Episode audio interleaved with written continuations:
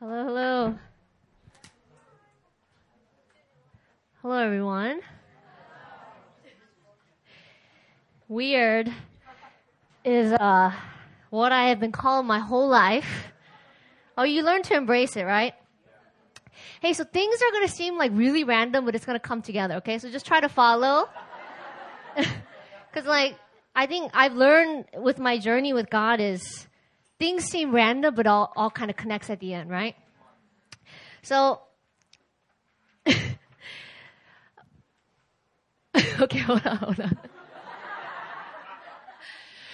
Okay, so don't raise your hand. I'm just going to share, okay? So, sometimes before, in your past days, you smoke a lot of weed, right? Those of you who smoke weed, you get the giggles, right? If you haven't smoked weed, don't worry. It's good, okay?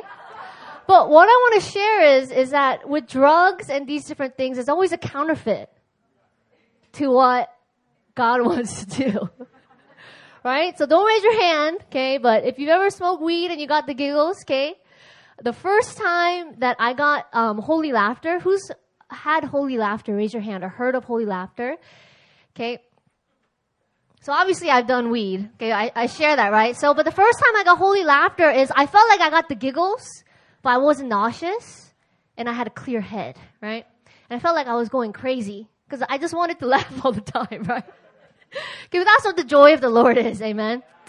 All right, let's pray. Close your eyes. All right. Lord, we thank you, God, just for your presence in this place. We thank you that you've made each one of us very unique in your way. And we ask, God, that today that you'll bring out that uniqueness by your Spirit. And God, all things of the past and all things that try to hold us back and shackle us, Lord, that God, that you will give revelation and that by your Spirit and by the revelation of the cross that you will set us free. We thank you, God. In Jesus' name we pray, amen. All right. So initially we had started and worship was really powerful. Can you put a hand together for JP? I heard it's the first time he's led a whole worship set. Can be very vulnerable. We did a really great job. And we're back there. It's Myung-Hwa, myself, and Anita. And Myung was crying, and Anita's sobbing, and I'm just laughing because that's what happens sometimes. When I feel God's presence, I feel his joy. Now, this one time, Anita and I, we had just started being small group leaders, and I was trying to be really serious because I think when I first became a Christian and filled with the Holy Spirit, I was like, oh, now I have to be serious. Like, I can't be silly or I can't do these things, right? So we did this activity where we're like, okay, we're going to meditate. We're going to meditate on the Bible. And then I turned on some electronic music, but it was from Beyoncé. It was like, do you remember, Nina, what it was? It was some kind of Beyoncé song, and I was playing it in the background, and the people are meditating. And I didn't, because sometimes words with music, it distracts you, right? So that's the only electronic, the karaoke version, I had that on and we're playing that. Okay. Anyway, so we're playing this. And so I'm like, all right, Jesus, I'm meditating on you. I'm meditating on you. I'm being serious. I'm being serious. And so, I don't really get visions. I kind of think of a thought and then I imagine it. You know what I mean? So those people are like, oh, I see a vision of that. I don't get it. Anyway, so I imagined, and I imagined Jesus, and he was in a robe. And I was like, all right, yeah. Oh, hey, Jesus. And then Jesus starts doing the two-step like this, okay? I'm like, Jesus, what are you doing? He's doing the two-step. And then what song started playing was that, that DMX song that's like, get it on the floor. What? Get it up. Okay, it's not.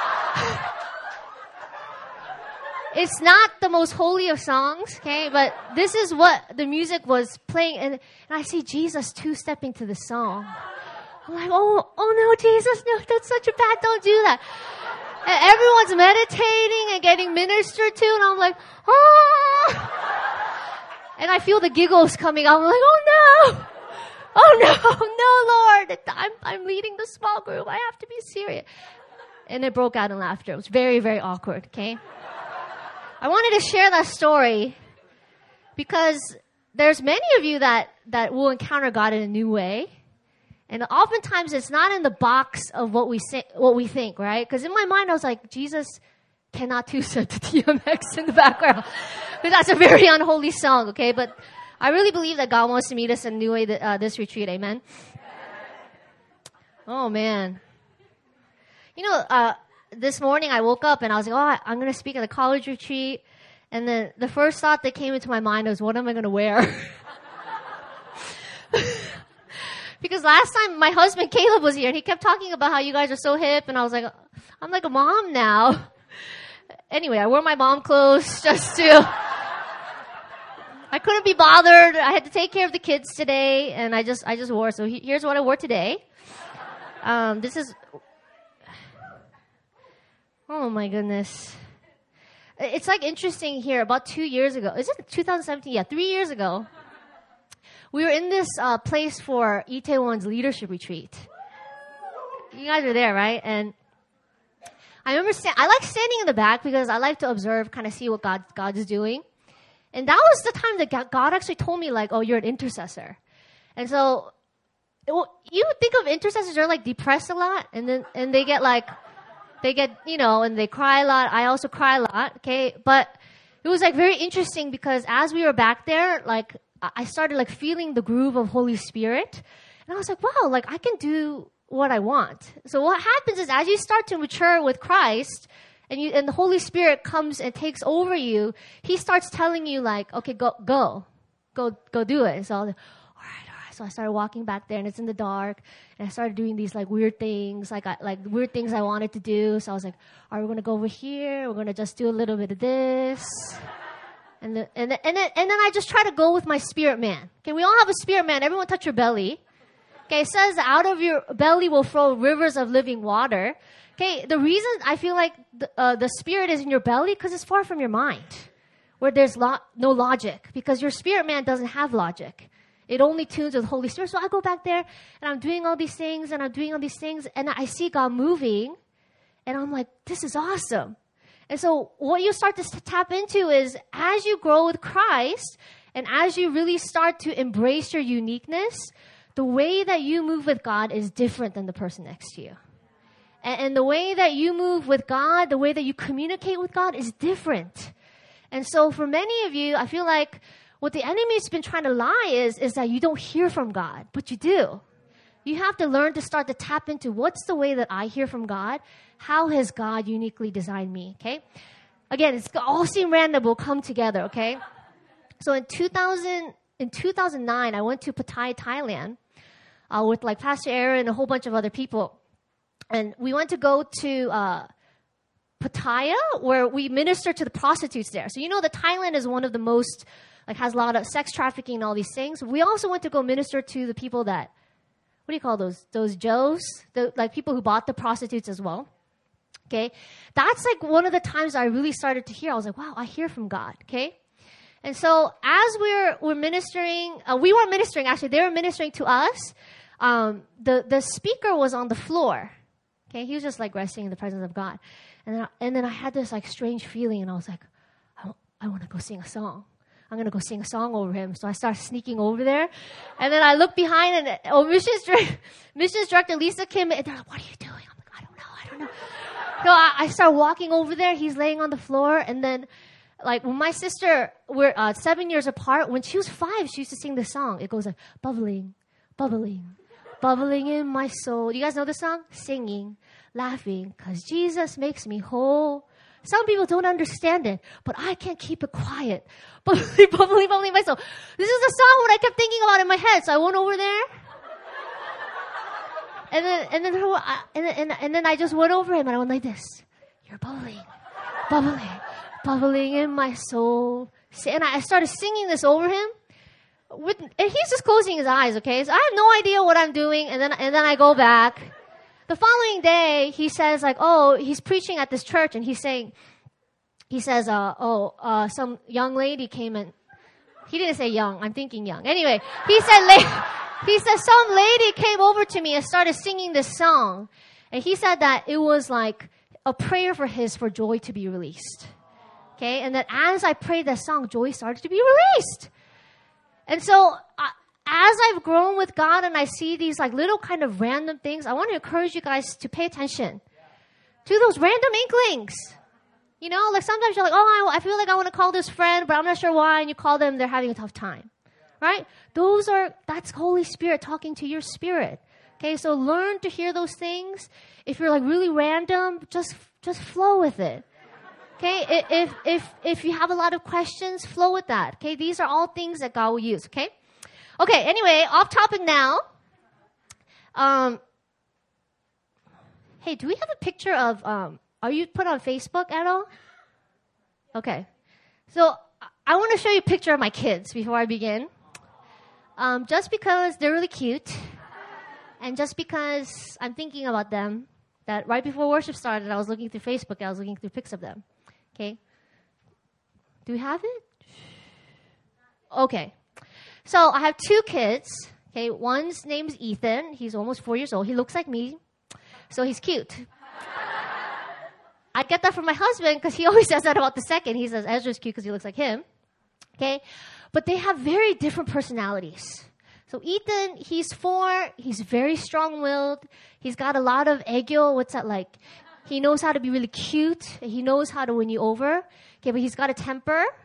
Okay, but he's also very sensitive. Okay, but I love that eccentricity about him. Do we have it yet? Okay. And then we have Ezra, who is almost 1 year old, and he's also very cute. And recently he was, I don't know, he does all these cute things anyways, but when I don't give him attention, he goes like this. Ah! And he goes, ah! Ah! Like this. It's so cute, right? It's so cute. Well, Ethan's on the left and then Ezra's on the right. So it's like little Caleb and little Nina right here. And I'm going to be talking about my kids a lot, not because I'm a mom. I mean, I am a mom, but I feel like I want to just talk to you about my kids. Okay, so I'm going to go with the flow of the Holy Spirit, okay? And, you know, it's interesting, like, we were taking a family trip to Vancouver, and Ethan was kind of getting cranky. And so I was like, Ethan, I'm really proud of you. I'm really proud of you for sticking it through. And he's like, Oma, not proud of you, Hajima. So, which means, Mom, don't say you're proud of me. And I was like, what? He's like, proud of you, Hajima. And to this day, I'm not sure. But as a mom, what you want to do is you want to continually shower your kids with gifts and with verbal affirmation. And for some reason, he did not want to receive that. Do we have another picture? Some other pics? Here's another one when Ezra was really young.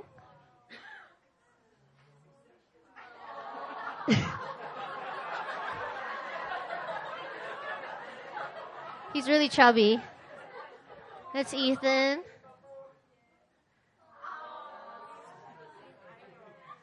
He's so cute, right? He's really cute. Now, you know, as a mom, when I look at them and they make these mistakes, I'm like, hey, why'd you do that? Like, you know, you kind of follow along with their age of maturity, but that's often how we feel like God, like, reprimands us. We think, man, he's going to reprimand us, but a lot of the time, he doesn't, it's not like he's yelling at us about our spiritual maturity. He's like, hey, you're doing a good job. Keep going forward and keep moving on. Okay. Now I will go into my message. One more. This is the picture I was looking at. It looks so cute, right? Oh, he's really adorable.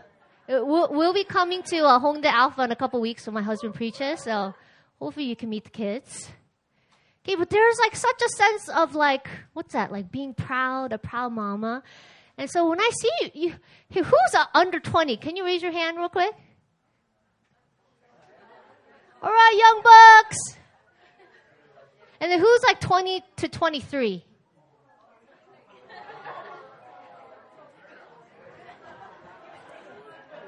Okay. Who's like 23 to 26? Is JP 26? Okay, who's 26 to 30?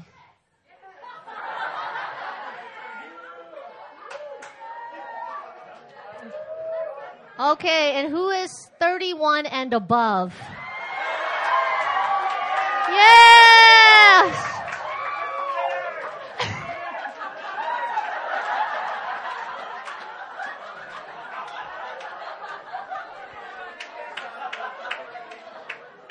All right, 31 and over. It only gets better, everyone. It only gets better. Okay, let's turn to our main passage. It's Genesis.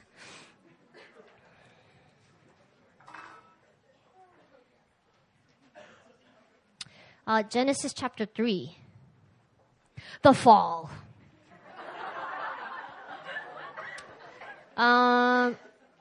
Okay. So Genesis chapter 3, verse 6. You guys there? Okay, I'll read. Should we do like a me read, you read thing so we don't fall asleep? Okay. I'll read the evens and you read the odd, okay? Genesis 3, verse 6. So when the woman saw that the tree was good for food and that it was a delight to the eyes and that the tree was to be desired to make one wise, she took of it its fruit and ate. And she also gave some to her husband who was with her, and he ate.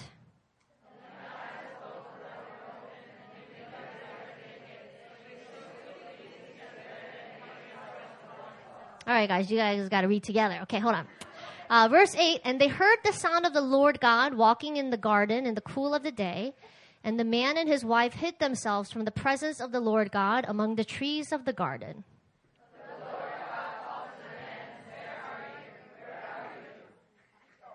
Verse 10, and he said, I heard the sound of you in the garden, and I was afraid, because I was naked, and I hid myself.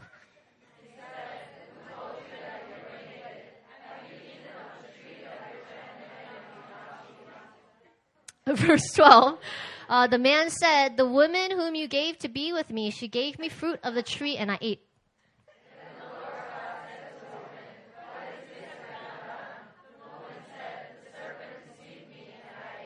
Okay, let's fast forward to verse 22. Okay, chapter 3, verse 22. Then the Lord God said, behold, the man has become like one of us in knowing good and evil. Now lest he reach out his hand and take also of the tree of life and eat and live forever.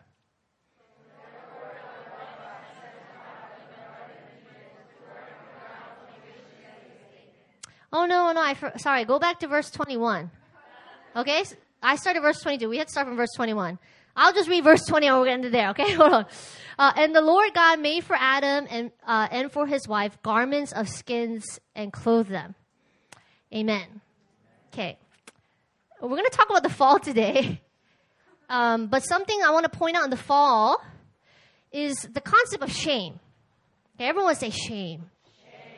It doesn't feel good, right? Shame is something that we don't really like to talk about. Okay, but I think as a universal, everyone feels shame. Okay, but we're going to kind of take a look biblically, what do people do when they feel shame? Okay, so as you know, Adam and Eve, they sinned. Okay, let's go back to verse 7. Okay, then the eyes of both were open and they knew that they were naked and they sewed fig leaves together and made themselves loincloths. Okay, shame is kind of a scary monster, okay, that likes to remain in hiding. Okay, but when we have shame, we most likely try to protect ourselves. Hold on for a second. Okay. Now, shame's message, it focuses on self. That oftentimes when we feel shame, it leads to feelings of disconnection. Now, who knows Brene Brown? Raise your hand if you've... This is the vulnerability woman. You guys see that TED Talk? Who's seen it? Raise your hand. Okay, it's really powerful. I want to invite you guys to watch that on your own. Wait, wasn't there a vulnerability seminar today? Who can you raise your hand if you took that seminar? How'd you guys like it? It was good? You guys ready to be vulnerable? Yeah? You guys ready to be vulnerable? We're going to test you today. Just kidding. Now, if I look at my testimony, now, I heard Pastor Anita's message yesterday. It was really awesome, right? Now, she talks about my testimony that's very colorful. I guess it's colorful. And I'll share a little bit, but I think when I look to the biggest testimony of my life is the fact that I embrace vulnerability now. Okay, and so all the stuff that I tried to do and I did and all, you know, like you heard about smoking weed and all this stuff. Okay, it was really to cover that. And so when I look at my life, the biggest victory is that of vulnerability. Now, vulnerability in essence, it's you are exposed. So if you look at the army and you look at military things, they talk about, oh, this person or this like army group is vulnerable. That means you will get hurt or you can get hurt. Okay. Now, in this passage, we see that after the sin happens and Shane covers them, okay, their eyes were open. They realized that they were naked. They were vulnerable. Okay, so what does Adam and Eve do? Let's go to verse 7. They sewed fig leaves together and made themselves loincloths. Okay, they try to cover their shame by themselves. Now, I'm gonna share a story about Ethan that I was kind of like, if Ethan gets old and he listens to this sermon, is he going to get mad at me that I shared this story? Because I try to, you know, think about those things. Okay, but I will share. Ethan, he's 3.5 now, and, you know, you learn how to go pee and poo, right? You do potty training, right? And so he was fully potty trained. We're doing okay. And then one day, we try to get into his room, and he's like screaming. He's like, "Get out! Don't come in here!" And we're like, "What's going on? What's going on? We don't know what's going on. What's going on?" Okay.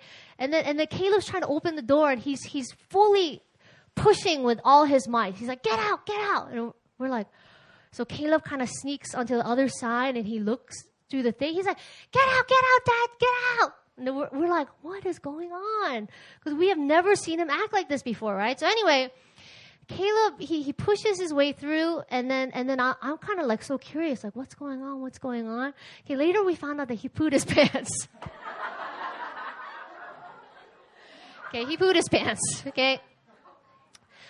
I don't really know what he was trying to accomplish by keeping us out of the room, because at that age, he's way too young to clean himself up, right? But for some reason, because of the shame, he didn't want us in there.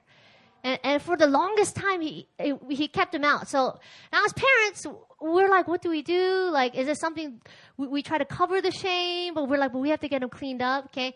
In the end, he let Caleb in, and Caleb had to clean him up. Now, this is like very TMI, but he didn't have a diaper, right? So it's like really gross having to do diaper and panty and doing like this. It's really gross, right? But in the end, Caleb is the one that cleaned him up, right? Now, this is like... Thank God him and not me. Okay, shame is just like this. When we feel shame, we push everyone out. Get out! Get out! Okay? But when, in essence, the only person that can clean us up is God the Father. We're going to let God the Father in. Okay? So shame is one of the things that it alienates us. Okay? Makes us want to be by ourselves. Okay, as you know that we've been made in God's image. Okay, God made us for connection. He made us for relationship so that we can receive His love and that we can belong. Okay, but shame is the exact opposition to this connection. Okay, so that when we feel shame, we can't have connection, or we feel like we're not worthy for connection. So we see here that Adam and Eve, they're the ones that they try to cover themselves up, okay, when it can only be God, okay? Now let's go to verse 8. Okay, and they heard the sound of the Lord God walking in the garden in the cool of the day, and the man and his wife hid themselves from the presence of the Lord God among the trees of the garden. But the Lord God called to the man and said to him, "Where are you?" Have you guys ever thought of why all-knowing God says to his children, "Where are you?" Like, He's God. He obviously knows where they are. Okay, why does God say this? It's because God is relational. He's like, "Hey, where are you guys?" It's not like He didn't know, okay? Let's continue. And he said, "I heard the sound of you in the garden, and I was afraid because I was naked, and I hid myself." Okay, this is the second thing, is when we feel shame, we want to hide, okay? We don't want to hide just from God, but we want to hide from others. Now, to grow shame, there's 3 things that you need. Is secrecy, silence, and judgment. Okay, so for those of you today, some of you shared your secrets for the very first time. Okay, this is the first step that you have to break off the shame, because in secrecy, shame only grows. Okay, now second is the judgment. Now look around at everyone here. Do you see any judgment here? Is there any judgy eyes? Okay, hopefully not. Okay, okay, you only want to share about your shame in places where there's little judgment. Okay, to grow shame, you need secrecy, silence, and judgment, and to go against it, we need to break that through vulnerability. Now, shame's message, it says these things. Okay, it says it's your fault. Shame tells you you have little value. Okay, you are worthless, or you aren't enough, or you aren't lovable. Now, I'm sure that you guys can think of times where you felt these different feelings before, right? Shame cuts off connection and relationship, our desire to receive love from God and from others. Okay, let's go back to the main passage. 11, he said, "Who told you that you were naked? Have you eaten of the tree of which I commanded you not to eat?" Again, obvious, right? The man said, "The woman whom you gave to be with me, she gave me the fruit of the tree and I ate." Okay, now what does Adam do? He blames. Now, sometimes when we feel shame, we're most likely to protect ourselves by blaming something or someone else. Isn't that easier to do that? Now, it's like really weird because, like, you know, along with drugs, like I was also fairly promiscuous, right? And my group of friends was pretty promiscuous as well. But I found it really weird because the group of girls I like hung out with, they still liked calling other girls like sluts and like hoe bags or whatever, right? And like I always kind of wondered, like, why would they like to do this? Okay, why would they do that when it's like same? like you guys are. I never fully understood this. Okay, until I kind of started to dig deeper. But it's like when girls feel that shame, they protect themselves because they're like, hey, that other girl slept with more guys than I have, so I'm going to call her out and call her like a hoe bag or call her whatever, okay? When we ourselves feel shame, we try to protect ourselves like this, okay? And sometimes we can blame others. Okay, let's continue.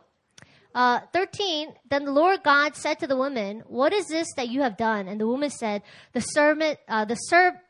serpent deceived me and I ate. Okay, another blame game, okay? Now, when we feel shame and we're likely to protect ourselves by blaming something or someone else, okay, we can't ever really receive that full revelation for ourselves. So we have to be and ask God for God to open our eyes to our nakedness and to our shame. Now, God made humans to receive love and belong, and that's why it's human nature for us to want to feel worthy of love and belonging. Now, do you guys remember like your most like horrid like elementary school or middle school, high school stories? I'll put that out there. You guys remember, right? You can think of one thing. Okay, you remember like how you felt when someone called you that name, or oh my goodness, or your crush just found out you liked them and spread it to the whole school. Why did you do that? Okay, it's shame's message, and they want us to feel down so that they can feel lifted up. Now, when we feel shame, we feel really alone, right? Okay, but if you look at a biblical example of what we can do when we feel shame, I want us to kind of turn to there. Let's go to Psalm 51.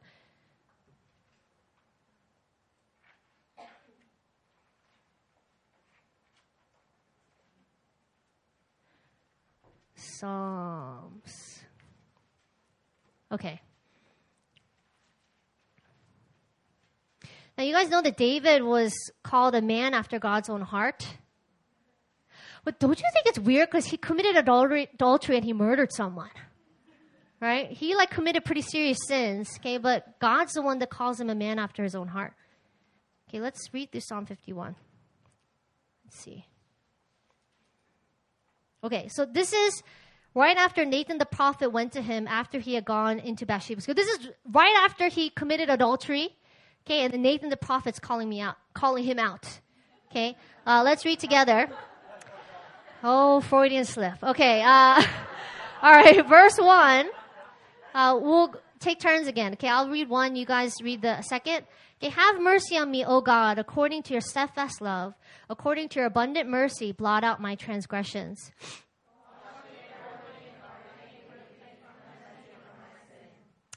3, for I know my transgressions and my sin is ever before me. Against you only have I sinned and done what is evil in thy sight, so that your righteousness arrive. Verse 5, Behold, I was brought forth in iniquity, and in sin did my mother conceive me.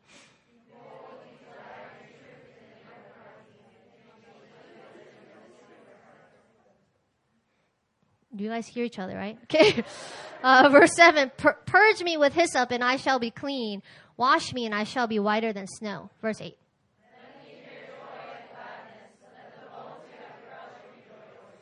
Verse 9, hide your face from my sins and blot out all my iniquities.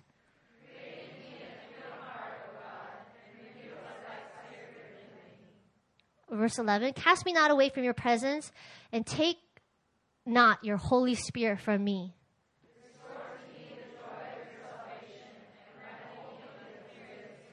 Okay, we'll end there. Okay, this guy had just committed adultery. Okay, he's getting called out in his own kingdom about what he's done. Okay, he must feel a lot of shame, but this is David's response. As he goes straight to God, he asks God for mercy. He talks about God's steadfast love. And with the shame that he'll continue to wash over him. This has to be our biblical response as well when we feel shame. We have to go to God with this kind of boldness and ask him to have mercy on us and according to God's steadfast love. Now, I'm going to kind of go around a little bit, okay? It's interesting. I just went home for about 2 or 3 weeks with my kids. By myself, okay, so Caleb came with me, and then we came from Toronto, so it was only our ride, and then I took them back by myself on a 14-hour flight, like very brave, right? But I went to America, and it was very good. It was also very, very interesting. Now, my testimony is one that I believe is ever-revolving. Because we're continually being sanctified, God's continuing to bring up things, and God's continuing to show what's inside our heart. So it's interesting because I've given my testimony in public before. Okay, so I talked about like kind of being promiscuous and these different things. Okay, but there's kind of different stages. Okay, so as I said that with shame it grows in secrecy. So when I was a senior in high school, I had an abortion, right? And my boyfriend told me at the time, we will take this to the grave, okay? And so for the longest time, I didn't tell anyone. And even though I had friends around me that also had abortions and they would talk to me about it, I still kept my mouth shut, okay? I don't know why. It's not like they would have judged me or anything, but then it just like rung in my head. We're going to take this to the grave, right?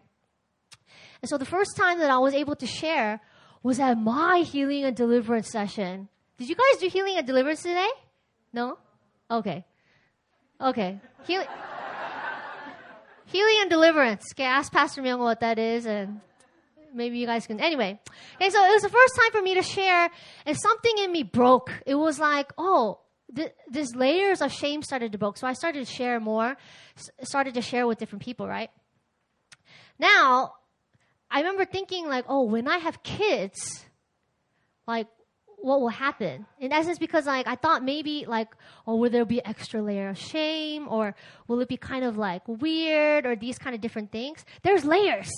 Okay, so I went back home and I was kind of talking to my mom's friend, and I was like telling her about my testimony. I haven't told my mom yet, and it's not necessarily because I fear my mom, but it's more I want to wait on God's timing, because now that I'm a mom, and if I were to like kind of, hey, guess what? I think she would faint, okay? She's a Christ follower. She loves the Lord, okay? But there's timing and there's ways. Now,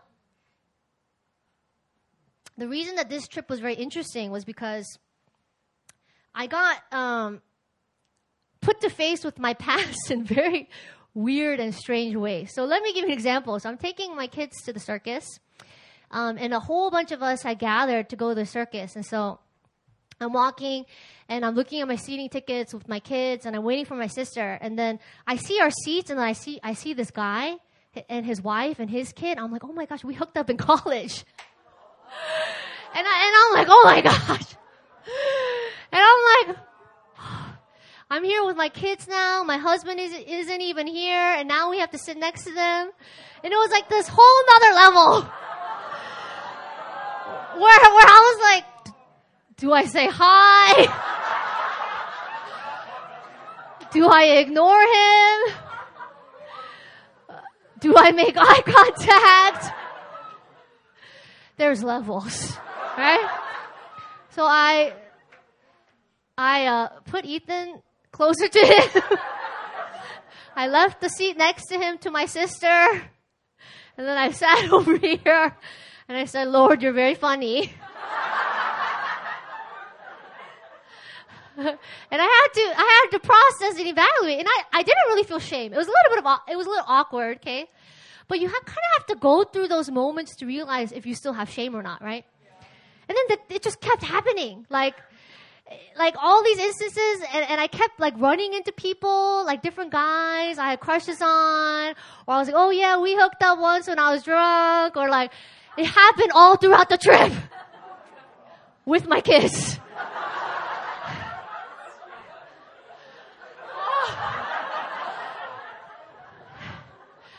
God has set me free from my past, amen? Okay, but then I realized, I was like, oh man, one day I'm going to have to tell my kids my story. And then that in itself will be another hurdle that I'll have to cross in God's timing. Because I will never do that on my own accord, okay? Now what God starts to do is He starts taking us through different levels, okay? Different levels of shame, right? And I was telling this like, it was like weird. I got to hang out with like young people. I got to hang out with people my age. I got to hang out with young college kids, and then I got to hang out with like old people, like older than me, like 50, 60-year-olds, right? And it was really interesting talking to them because I realized there's a whole nother level of shame that you feel once you become a parent. Okay, they have this thing called like mom guilt. Okay, but it shouldn't be mom guilt. It's actually mom shame. Because you just start feeling like, oh, am I doing the right thing for my kids? Should I be working? Should I be full time? Am I setting a good example? If I'm not working, then am I showing my daughters that you can't be working and have all these things? It's just like whole list of different things, right? But it was like really great talking to some older ladies because they started sharing their kids' testimonies, right? So this one lady that I talked to, she was like, oh yeah. Like, Holy Spirit, is it okay to share this story? Okay, it's anonymous, okay? But she's like kind of sharing with me that she is like walking by the living room and her daughter is like sprawled out crying and has this worship music on, right? So she's like, oh, she must be feeling the glory of God, and she just continued, right? So, and so it happened again where she was like sprawled out on the floor and she was like, oh, and then it happened again. So she said that she went up to her and was like, oh, what's wrong? And then the daughter was like, nothing's wrong. And she's like, do you have a boyfriend? And she was like, yes. And the mom's like, what? I've never heard of any boyfriend. And she said, what's wrong? And then the daughter said, I have an STD. Right? And so this mom told me like, she felt like her world completely shattered. Okay, this is like a spirit-filled lady as well. Okay, but that's like another level of shame box that you have to come out. Once you become a mom and you become a parent, now you look at your kids' sin, and that's a whole nother level, okay? It's constant things that the enemy tries to put on you is this constant shame. Okay, because as a mom, you look at that, you think, what did I do wrong? I didn't raise her well. Oh, what are other people going to think? Why do I care about what other people think? I thought I'm a Christ believer. I thought the fear of man was broken. But with your kids, it's a whole nother level. Now, I think it's so interesting that God kind of brought me through this process. Because there's a level of shame that you kind of get over. But then as you continue to grow with Christ, God is constantly wanting to break off that shame. Amen? So weird. Isn't that crazy? I sat next to this dude in the circus. Anyway. I just thought it was so crazy. Anyway, I kind of feel bad for putting Ethan in. I just didn't want to be near him. I was like, I'm going to sit on the end. I put Ethan here. Have you guys ever had the kind of thought like, oh, I feel really alone? You guys kind of go through those moments, right? And sometimes I believe that God's like bringing you through seasons of more intimacy. But sometimes when you feel alone, I want to like kind of propose to you. Maybe it's shame. And shame in different areas that you're kind of going through. Now, when we seek to cover our shame with different strategies, all of which end up, it deepens our shame. Isn't that weird? Okay, so when I look at my story, when I first started telling my story, I was like, oh, I did this, and I used to do this, and now I'm free of this, and now I'm walking at this, and now I like vulnerability, and I like myself. Okay, but when I kind of was like going over the story, I was like, oh my gosh, I had so much shame. And I was trying all these different things to try to cover up these things. Now, in the family unit, okay, if you study psychology or you study counseling, that's where we're supposed to learn how to receive love, how to belong, and how to have connection, right? Now, many of our stories, our parents weren't perfect, right? If you grew up in like a Korean family or Korean household, who's Korean? I don't want to like raise your hand. Okay. So if you're around my age, wait, you're not around my age, okay, but if you're around my age, our parents were the post-war generation. You guys realize that? Like the Korean War happened in the 50s, and so when they raised us, they were like trying to survive for food. It's like that, right? So, oh, I'm not that old. Okay, but if I was a little older, that's like the kind of survival mentality that they had. So I think that they did absolutely the best that they could. Okay, and I believe that our parents, they really did the best they could. Well, let's be real, okay? There's also a lot of things that they did that kind of shaped who we are and the different things that we struggle with. Now, as a mom and as a daughter, I've had to go through long periods of healing and long periods of processing, okay, that to the point where I started just reading all these books. Like, how can we parent well? What are some things to do? But what I've learned is the family is a unit that God's given to us so that we can learn how to belong and how we can be loved. Now, if you had moms or dads that kind of you felt like you weren't liked or you weren't loved, okay, it's very easy for shame to come upon you. Now, I don't know, like, you know, kind of Asians, like, they're, like, kind of perfectionists, and they want you to do really well. If you get a B+, it's like, oh, the world is over, like, type thing. Okay, so I think growing up, it's like I never felt like I could, I got pretty good grades, but I never felt like I could do enough, okay? So it's always shame. It's always like, I can't do enough, I can't be enough. So to the point where by the time I got into high school, I was like, forget it! I can't measure up, I'm going to do whatever I want. Okay, it kind of went that way. Okay, which started this spiral of sin and even more shame. Isn't that weird? So I was like, you know, I'm going to be liberal. I'm going to be one of those like Sex and the City girls and kind of do this. But then in the end, I still felt shame. And it just kept spiraling downwards. I remember like the first time, no graphics. Okay, first time I lost my virginity, I was like, you know, the thought that popped in my mind was, I'm used goods now. It doesn't matter. Ooh. Right? Okay, but this is like the thought pattern that went through my mind as I started to continue to do these things. It's just like scary shame spiral. And it's like a lot of the time we can't give rhetoric to those words. Right? So then we do these things, we do different sin patterns, we do different like, I don't know what, I did like a whole lot of drugs, but my brain is like still pretty well intact, okay? I have like a pretty good memory, and a lot better than a lot of my friends who didn't do drugs, okay? But I did a lot of drugs. And I was like kind of telling my sister, she had no idea because she's a lot younger than me. I was like, oh, I did this and this and this and this. And she was like really shocked, okay? But then when I think back, it's because I felt so numb. And I just wanted to escape. I was like, so like, you know, like druggies, like they like going into like parties and doing fun and the doom, you know, like these kind of different things. You know, but a lot of times I did drugs by myself. That sounds really sad, right? But I would just like pop some pills and like do these different things. And then I would go deep into my thoughts. And then I would have these like different encounters. And I was like, oh my goodness. It's like this big shame spiral that you kind of go down. That even though we feel the shame, And we do these things. We come up with different strategies. For people who don't do drugs, maybe it's work harder. Like, try to please the people that's around you. And you keep trying to do what your mom asked you to do. You keep trying to please her, but it doesn't happen. Then you get more shame. It ends up deepening our shame. Now, it says in Genesis 3:21, it's interesting. This is like the part where I kind of skipped and I forgot about it, but let's go back.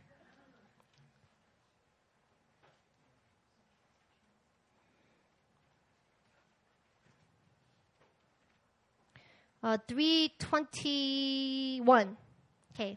And the Lord God made for Adam and for his wife garments of skins and clothed them. Now, before, you remember that Adam and Eve were the ones sewing their loincloths, right, together? Okay, but in the end, God's the one that covered them God's the one that made garments of skin and clothed them. Let's go to Hebrews 12:2. This is a good verse to memorize. Do you guys all have the ESV or?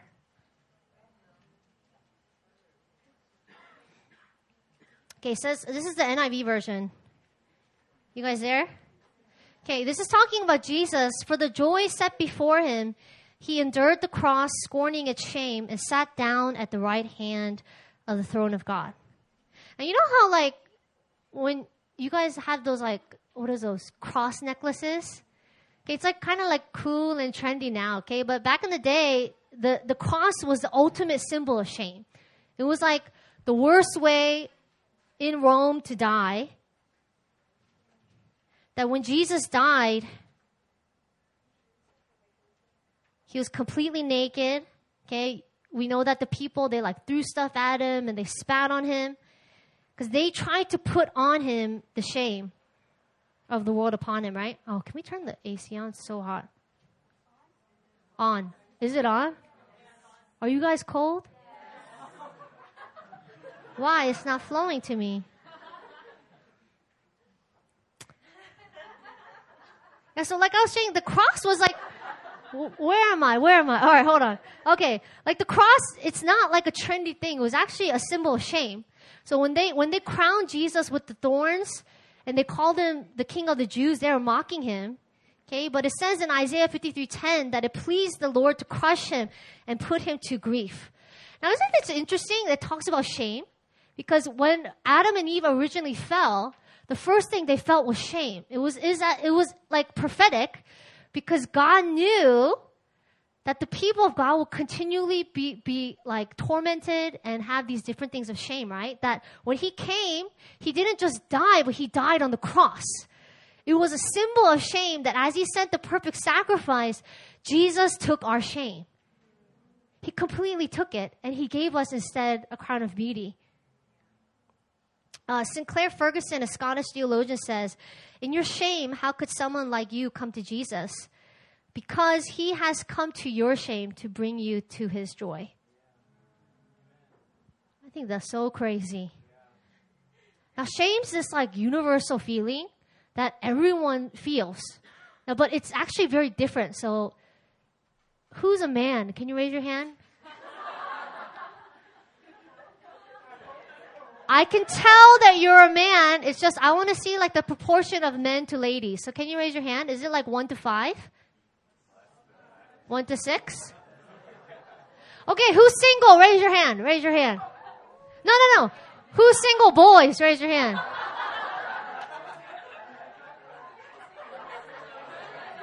All the single. All right, ladies, look around, look around. Okay.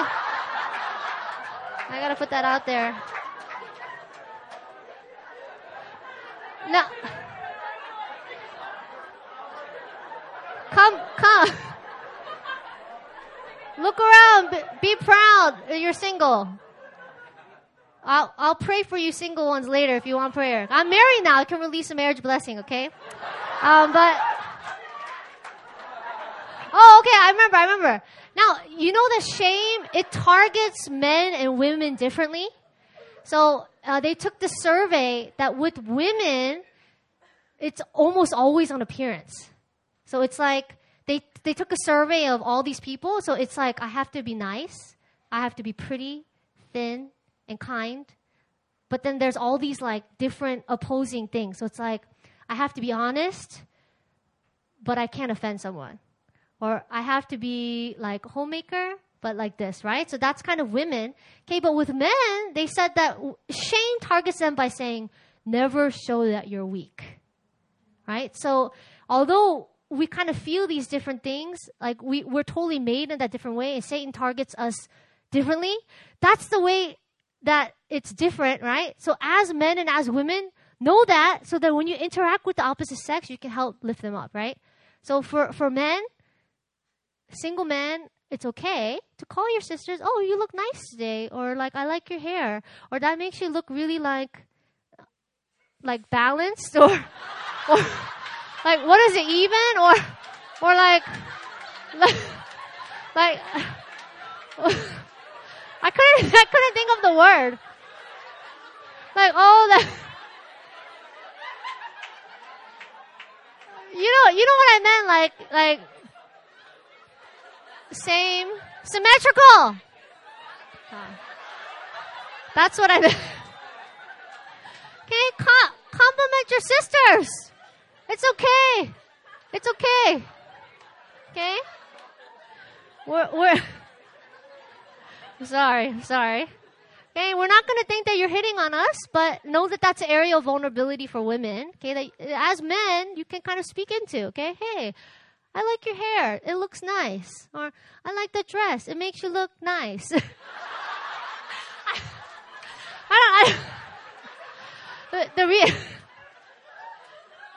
get my point, right? It's because, like, once you start saying, like, cute or pretty, that makes some girls uncomfortable. So maybe be, nice or like, oh, you look beautiful. That's okay, right? Or you look, I don't know. Anyway, just ask Holy Spirit, okay? And for men, it's that they don't want to seem weak, okay? So it's interesting because as I was reading this book, it talked about how the man tries to describe what it feels like to feel shame, and they say, oh, it's not actually other men that make us feel shame, it's the women. Because my daughter, so I'm a man, I'm speaking in his first perspective, okay? My daughters and my wife would rather see me die on my high horse than down on the floor and weak, right? And I was like, oh my goodness, okay? So for women, to really help men combat the shame, really encourage them, uplift your brothers. Say, what are some nice things to say? Hey,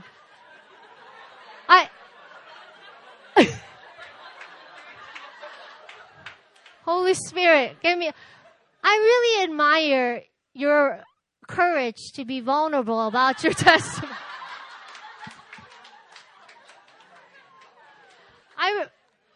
I think that that's really great that you led the seminar on purity. Or I think that's really courageous of you. Think of these things. Okay? We have to kind of speak to those things to kill off shame. Okay, now remember I said that shame, it grows in secrecy, silence, and judgment. Okay, shame can become an identity. But what's the opposite of shame? Or what can help cut off shame? Empathy. It's connection, right? Or vulnerability is good too, right? So let me go back, okay? Now, if I could share my biggest life testimony, it's the one of me wanting to be vulnerable, right? Because I shared my life was that of shame. Now, if you want to be vulnerable, you can't be vulnerable with shame.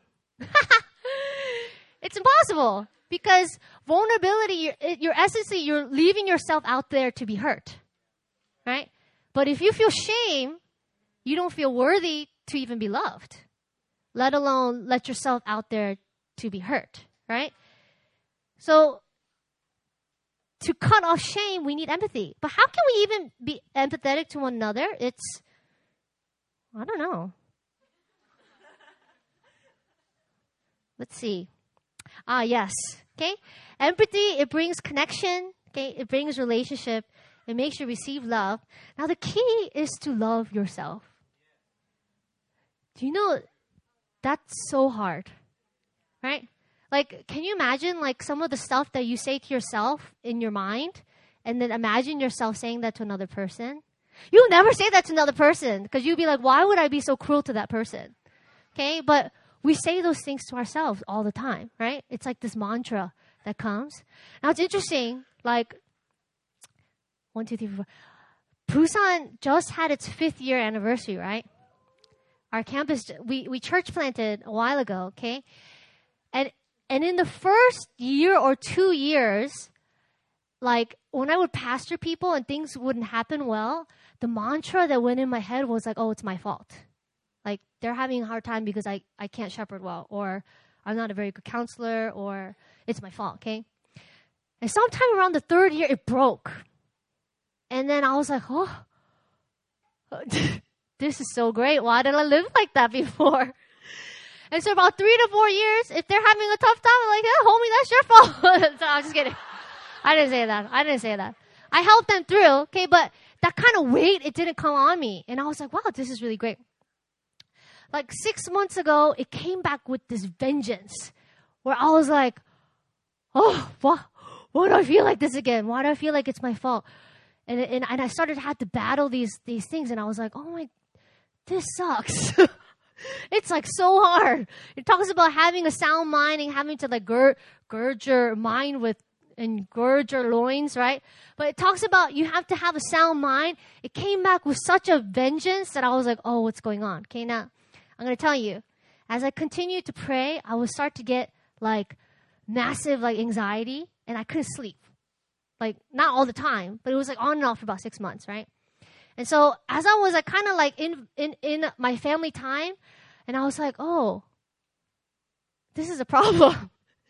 Because you ever notice that in the busyness of your life, you can kind of keep pushing these things off. It's like, oh, I can't sleep, but it's because I'm a tired mom, and like my husband snores, and I never get sleep, and I can't, whatever. And then I had this anxiety, but I'm like, oh, it's probably because I drank too much coffee. When you get coffee, you like this, right? Okay, but then when I went to the States, it came straight in my face, and I was like, oh man, I gotta deal with this. I gotta really start asking the Lord what these different things are. And then you know what the Lord pointed to me to was shame. And I was like, hey, I thought I dealt with shame. I thought I dealt with all these things. Like I thought I've shared my testimony, and I sat next to the circus guy, and I passed that test, Lord, and I it's like really scary how these like different things will happen. Because when I was in Pusan, and one of my friends like called me, he was like, hey, I want to come visit. And then I was like, oh, so one of my good friends is coming to visit, but we made out in college and I was drunk, I'm sorry. It follows you, right? Anyway, what I'm saying is that shame continually broke off, right? Now, I was like, Lord, what could I possibly be struggling with this kind of shame? And you know what it came with? It came with being a mom. Because it's like this. Like when I look back at my testimony, a lot of where I see the roots was as a child, right? So again, it's not to like my mom did the best that she could and I love her now and we're reconciled. All good, okay? But when I look back, I still see the negative effects of their parenting on me today. Like as a grown adult into my marriage, like when I like want to go over and strangle my husband and these different things, I see the effects of it today. Or when I'm sitting there and I'm like, I'm going to smack you. And then I'm like, oh, it's child abuse or these things. It's like, it lingers. It lingers is what I'm saying, right? And so I see the negative effects that that's had on me as a grown adult, right? But then I saw myself repeating the patterns on my children, and it sent me down this shame spiral. Because it's like now it's like I have knowledge. I know how messed up my emotional life has been, and now I'm reiterating this, and it was like this shame spiral. I was like, oh my gosh, oh, and I would get this anxiety. And then when I would see Caleb, and he would sometimes like be like that, I would like want to like control him and be like, oh, you can't do this, you can't do that. And I started like trying to grasp these different things. It gets worse in the sense of, oh, hold on. Where am I? Oh, it like once you become a mom, it's like these things are put in your face. Is, wow, I said I was never going to be like this, but I am.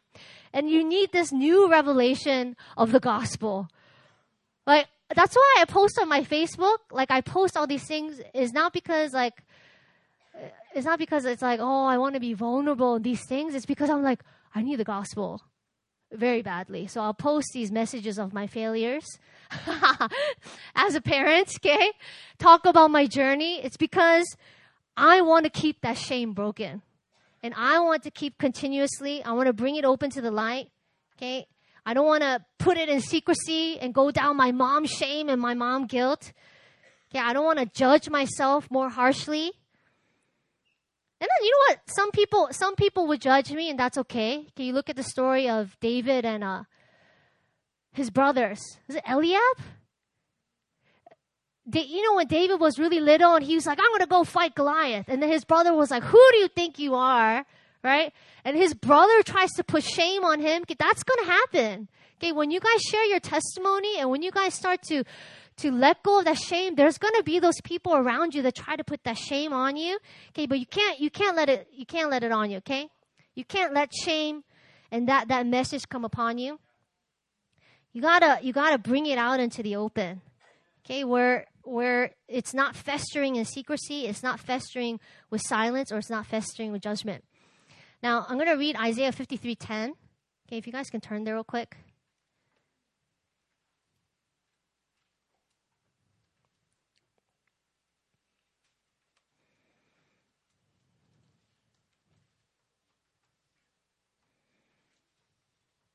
Ah, yes.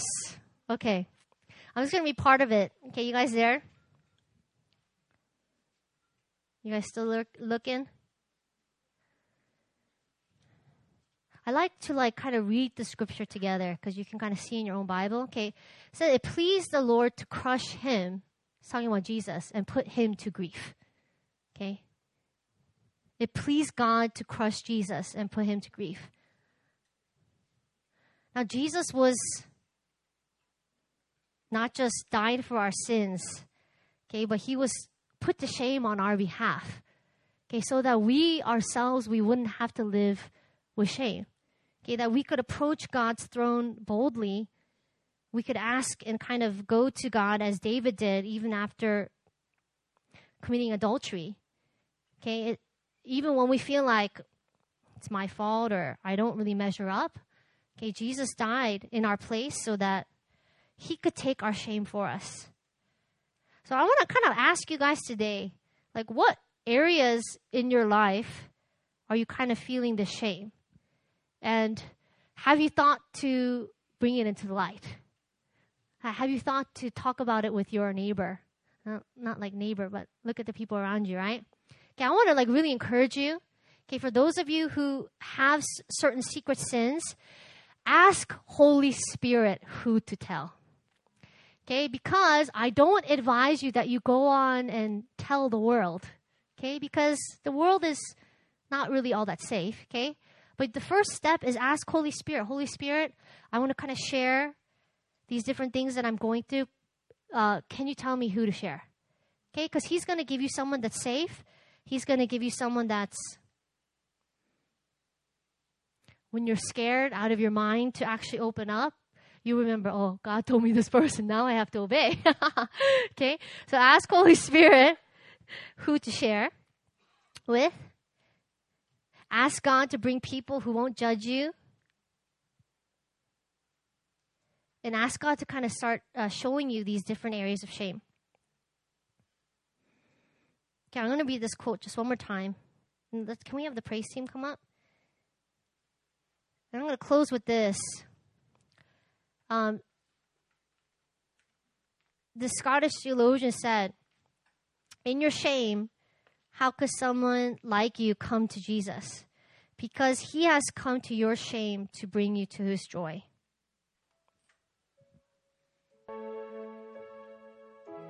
Ah, yes.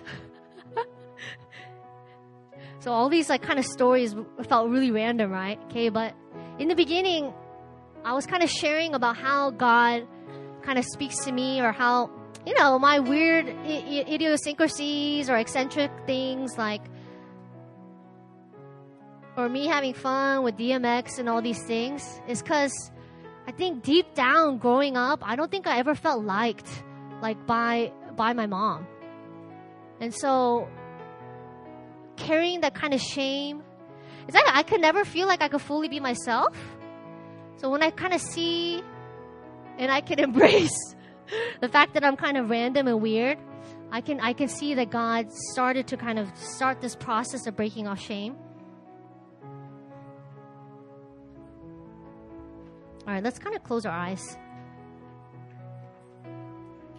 And before anything happens, I want you guys to kind of lay your heart out before the Lord. And Pastor Myung-Hwa led us in this time earlier that I was kind of standing in the back scared because that's a very scary prayer to pray. God, fully have my heart. I fully lay it down, because oftentimes we don't actually know what's in our hearts.